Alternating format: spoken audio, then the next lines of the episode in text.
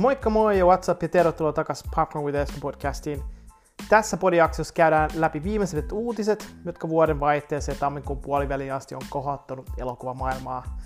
Kerro myös si- uutisia siitä, mihin suuntaan Popcorn with Esko podijaksot ovat kehittymässä, eli tiisaan vielä lisäinfolla siitä, mitä on tulossa.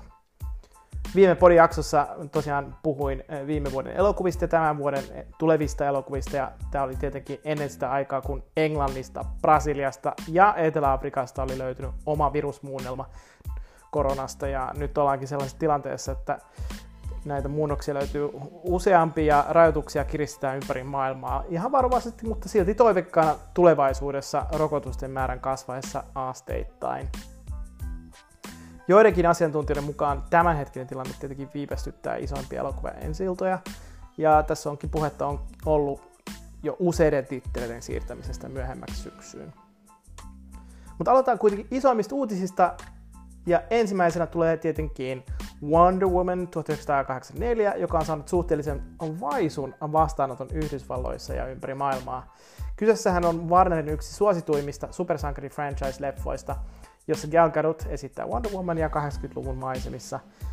Ja ensiltä on tuonut Kanadasta ja Yhdysvalloista tähän mennessä 32,6 miljoonaa dollaria, kun ensimmäinen osa Wonder Womanista, se ensimmäinen leffa, teki siis normaaliolosuhteissa yli 100 miljoonaa dollaria siinä ensiltä viikonloppuna ja ensiltä perjantaina se teki 38 miljoonaa.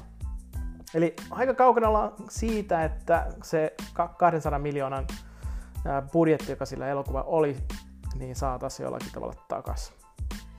Nyt pitää tietysti muistaa, että murtoosa teatterista on auki ympäri maailmaa, joten ei voida olettaa, että samoja rahoja olisi tulossa. Ei siis kerro tosin elokuvan laadusta, vaan enemmänkin siitä, että mikä tilanne tällä hetkellä vallitsee.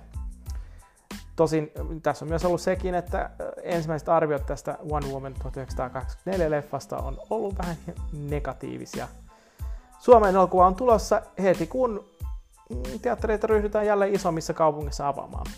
Luultavasti kautta toivottavasti helmi-maaliskuun vaihteessa.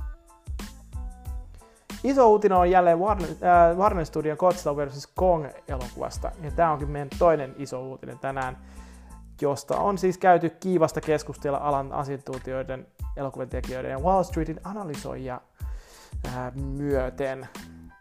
Ilmeisesti tämän leffan rahoittaja Legendary ja Warner on päässyt jonkinlaisen sopuun, sillä elokuvan ensi on siirretty toukokuun 21. päivästä maaliskuun 26. päivään. Eli sitä on aikaistettu. Ja ainakin maailmalla se tulee olemaan näin. Ja Suomen ensi vahvistunee, kun tiedetään siis tarkemmin teatterin avautumisista.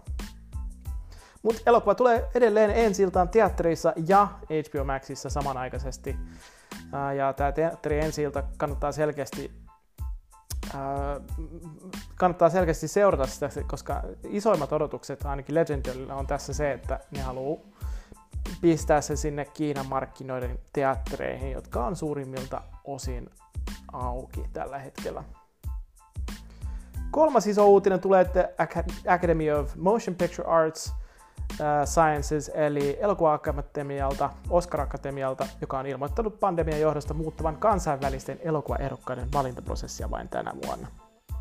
Deadline raportoi muun muassa siitä, että normaalisti valikoidut Los Angelesin lähellä oleskovat akatemian jäsenet katsoo ehdokkaiden elokuvia tiettynä aikana, elokuvateatterissa tiettynä aikana, mutta tänä vuonna tosiaan kaikille akatemian jäsenille annetaan mahdollisuus osallistua 10 elokuvaehdokkaan sijaan 15 ehdokkaan valitsemiseen. Normaalisti siis näistä elokuvaehdokkaita on siis seitsemän ja sitten siinä on semmoinen kolme plus extra lisäehdokasta, jotka tämmöinen erityinen akatemia valikoidusta jäsenistä koostuva komitea plus PVC eli PricewaterhouseCoopers tilitoimisto, ki- kirjanpitotoimisto, I have no idea miksi. Mutta antaa kuitenkin tässä ehdotuksensa. Nämä elokuvat sitten äh, katsotaan jossakin vaiheessa mutta missä? No, jot vältytään siltä, että joku hakkeroi leffan Zoomista tai muualta striimauspalvelusta, niin Akatemia tulee käyttämään ihan omaa privaa striimauspalvelunsa, jotta se, jota se pitää tarpeeksi turvallisena. Ei siis mikään helppo tehtävä, sillä KV-ehdotuksia on jotain 96 kappaletta ja aika alkaa olla vähissä. Oscarit tullaan näkemään tänä vuonna poikkeuksellisesti koronan takia tietenkin 25. päivä huhtikuuta. Neljäs seuraava uutinen liittyy maailman suurimpaan elokuvateatteriketjuun AMC, joka omistaa paikallisen Finkinonkin, jos et sattunut tietämään.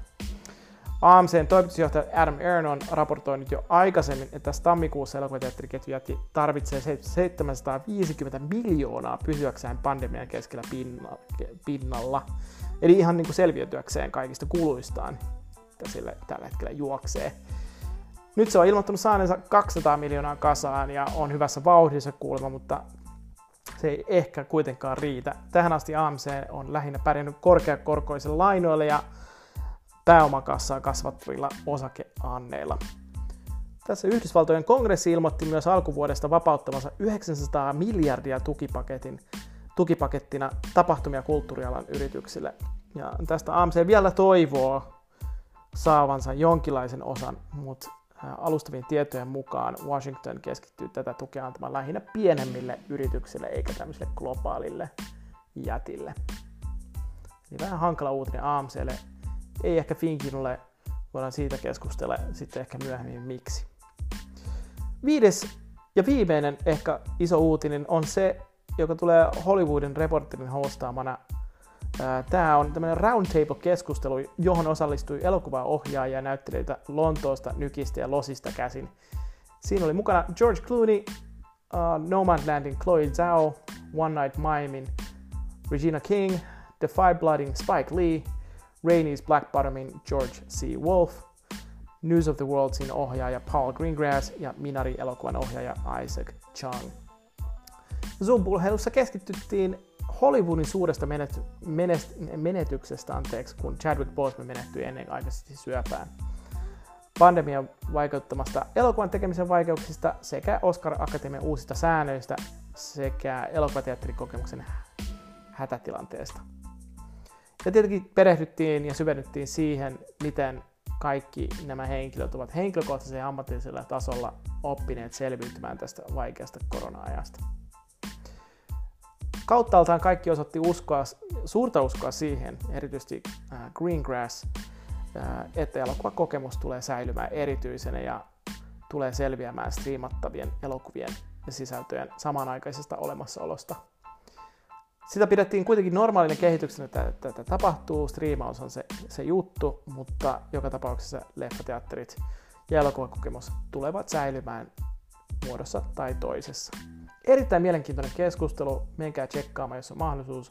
Löytyy tosiaan tuolta Hollywood Reporterin ää, tota, artikkeleista. Näillä kaikilla uutisilla on jotain tekemistä ää, tähän, ää, mun podcastin kanssa, ei muuta sen, että ne on, liittyy tietenkin elokuvamaailmaan vahvasti, mutta myös siihen uu, suurimpaan uutiseen, minkä mä haluaisin tähän loppuun tiisata.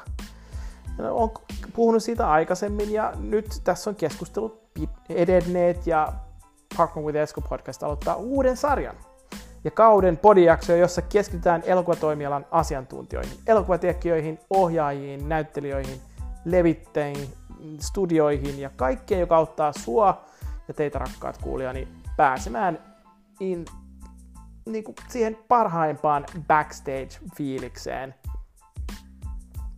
Näissä haastatteluissa päästään syventymään elokuvamaailman mysteerisiin saloihin, jossa vastaillaan kysymyksiin elokuvalan historiasta, tilanteesta ja tulevaisuudesta haastateltavien henkilöiden omien tarinoiden höystäminä.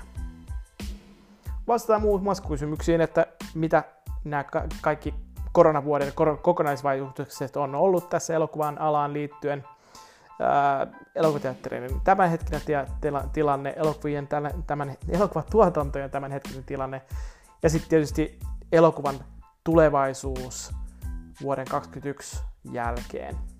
Mä en malta odottaa, että pääsen introamaan tämän uuden kauden. Tällä hetkellä alustava aloitusjakso tulee olemaan siinä tammin-helmikuun vaihteessa. En vielä paljasta milloin. Siis se tulee, se tulee. Seuratkaa mun podcastia, niin saatte tietää. Mutta sitä ennen mä tuun tietysti tässä, ennen kuin aloitetaan sillä isolla jaksolla, niin kertomaan lisää ja valmistelemaan teitä uuden uutukaista aikakautta varten. It's going to blow your mind. Mutta kiitos jälleen, kun jaksot kuunnella Pop with Esko-jaksoa. Ää, muistakaa elää elokuvan rikasta elämää. Till next time, my friends. Ciao.